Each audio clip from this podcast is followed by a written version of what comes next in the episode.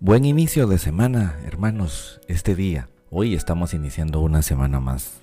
Es la oportunidad divina para continuar para todos los que todavía tenemos ese privilegio de contar con la bendición de la vida, probablemente también de la salud, algunos con achaques o dolencias, pero estamos vivos. Amanecimos vivos esta mañana abriendo los ojos a estas nuevas oportunidades brindadas por nuestro Padre Celestial. Saludos para todos mis hermanos, un abrazo fraternal, donde quiera que usted esté, lo que sea que esté haciendo hoy, ya lo haya hecho, está por hacerlo o esperando hacerlo. Que el Señor le guarde, hermanos. Vamos a seguir con el estudio del Evangelio de Mateo. Algunos leyendo esta mañana le llaman la maratón de milagros de Mateo y dicen que estamos en el penúltimo eh, milagro desde el capítulo 8 y terminando el capítulo 9.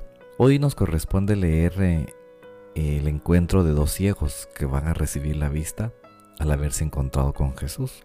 Capítulo 9, versículo 27.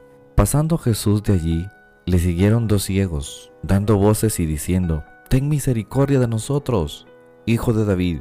Y llegando a la casa, vinieron a él los ciegos, y Jesús les dijo, ¿Creéis que puedo hacer esto? Ellos dijeron, Sí, Señor. Entonces les tocó los ojos, diciendo, Conforme a vuestra fe, os sea hecho.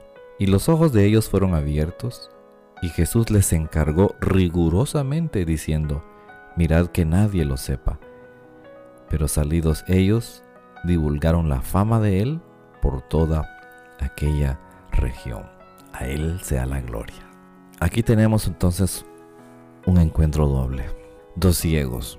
No se sabe las causas o las razones que los llevó a ser ciegos. No nos narran si eran ciegos de nacimiento. En aquella época solía ser frecuente que las personas se enfermaran de los ojos. Algunos piensan que debido a las tormentas de arena había mucha proliferación de bacterias que afectaban los ojos y las personas terminaban quedándose ciegos debido a, a la época en que no había provisión de suficientes medicamentos o, o formas adecuadas de tratar las enfermedades de la vista en aquel tiempo. Lo cierto es que se encuentran estos dos ciegos son amigos, están atravesando el mismo infortunio, la misma situación, por alguna razón son apoyo el uno para el otro y aquel día va a ser el día de su vida. Hay algo que estos ciegos no han perdido y es la visión de que un día iba a aparecer el Mesías. Eso es algo que nosotros tenemos que resaltar también, hermanos, el hecho de que hay cosas que en esta vida se pueden perder, la salud, los bienes materiales, los puestos, muchas cosas pueden entrar en la lista de cosas que se pueden perder. Pero hay cosas que no se, no se deben de perder. Y esas cosas que no se deben de perder está la fe o la visión espiritual. Ellos perdieron la visión física, pero la visión espiritual no la perdieron. Y ahora que estamos nosotros pasando una pandemia, una enfermedad tan contagiosa, se está perdiendo la salud, la tranquilidad, la normalidad que antes había. Pero la visión espiritual viene para nosotros, eso no debería de perderse. La profecía de que iba a aparecer un Mesías, incluso le tenían el título del Hijo de David, era algo que, que estaba en el ambiente de aquel tiempo. Y estos, estos ciegos seguramente lo hablaban al comentarlo, ¿será este el Mesías? Uno al otro. Y pienso que uno le decía, sí, él es. Entonces a la primera oportunidad que tengamos, que de repente venga por estos rumbos, si Él pasa por aquí, busquémoslo y gritémosle que creemos que Él es el Hijo de David. Pues así fue, hermanos, un día de repente venía Jesús y le siguieron. Aquí viene esa palabrita, le siguieron. Jesús sabe que, que nuestras vidas o muchas de las bendiciones de nuestra vida depende de eso, de seguirlo. Y aparte de seguirlo, dieron voces. Y en sus voces, hermanos, aparte de haber conservado su visión espiritual, hicieron la oración que hay que hacer en este tiempo. La clave para pedir y encontrar de Cristo es saber pedir lo que hay que pedir.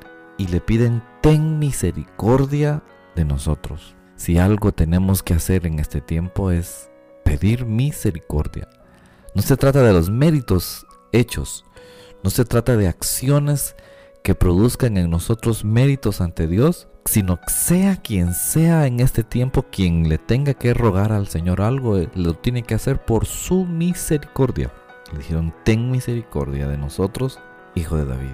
Pero pareciera ser que Jesús ahí no les tomó en cuenta, no les escuchó, pareciera ser que fue indiferente en la calle con ellos, pero ellos se habían dispuesto a seguirlo y dar esas voces. Porque dice el versículo 28, llegando a casa o a la casa, seguramente la casa de Mateo, quizás de tarde, quizás de noche, vinieron a él los ciegos. no se habían conformado de que pareciera ser que no les puso atención allá en la calle y entonces ahora ellos deciden ir hasta la casa.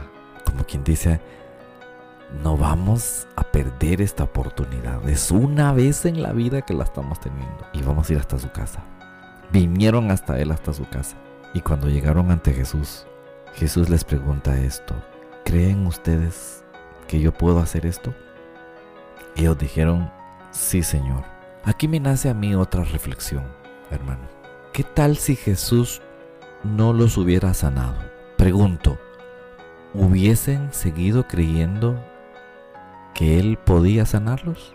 Muchos hoy en día, hermanos, podemos decir que estamos creyendo en Jesús, aunque tal vez usted no haya recibido una sanidad aunque tal vez usted no ha visto un milagro del Señor, usted dirá, yo sigo creyendo en Él.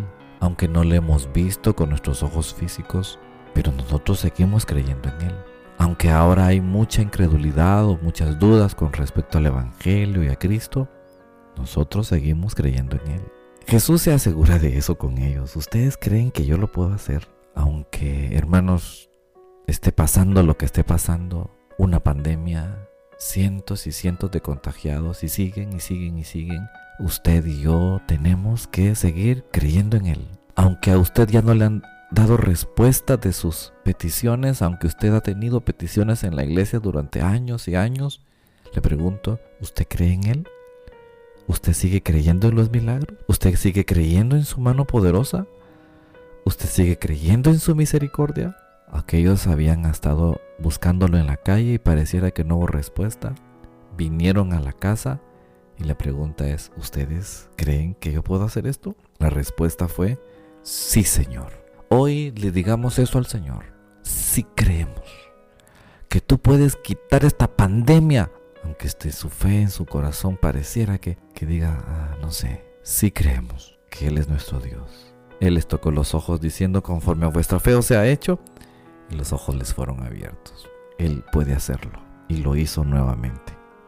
Les encargó que no fueran a decir nada. Dice la Biblia que rigurosamente les dijo no vayan a decir nada a nadie. Pero ellos no se callaron ese milagro. Y la fama del Señor se extendió por toda aquella región. No le fueron obedientes. Jesús sabía que mientras las multitudes crecieran buscando milagros, puede hacer que las multitudes podían impedirle el avance del ministerio, que al hacer esta clase de milagros la oposición religiosa iba a continuar y antes de tiempo iban a tratar de matarle. El Señor ya sabía cuánto tiempo debía de predicar. Pudiese ser que debido a esas razones Él decía, no lo divulguen. En este tiempo, hermanos, el Señor nos ha mandado a nosotros a divulgar su fe. Ahora sí, Él dijo, vayan, si usted ha recibido o yo he recibido algo del Señor, tenemos que tener ese gran anhelo de divulgarlo, de compartirlo. Este audio lleva ese fin, compártalo. Compartamos la fe, compartamos la gracia, compartamos la misericordia. Padre poderoso, yo creo, yo creo en ti. Si hemos quizás perdido cosas materiales, la salud, pero yo creo en ti. Lo que no se nos tiene que terminar es la visión espiritual de tus promesas, de tu gloriosa venida en medio de un tiempo malo. Aun cuando no nos estamos reuniendo en templos, la visión espiritual no debe terminarse. Aunque no estemos reunidos en congregación, pero estamos reunidos contigo como una visión espiritual gloriosa y vamos a venir y a apelar siempre no a nuestros méritos, sino a tu misericordia. A ella apelamos. Señor, bendice a todo aquel que ha perdido algo y que necesita recuperarlo, la salud, su negocio, la visión, la fe. Señor, recupera lo que se ha perdido. Aquel que necesita recuperar algo, Señor, en el nombre de Jesús, recupéralo. Creemos que lo puedes hacer en el nombre de Cristo Jesús. Amén.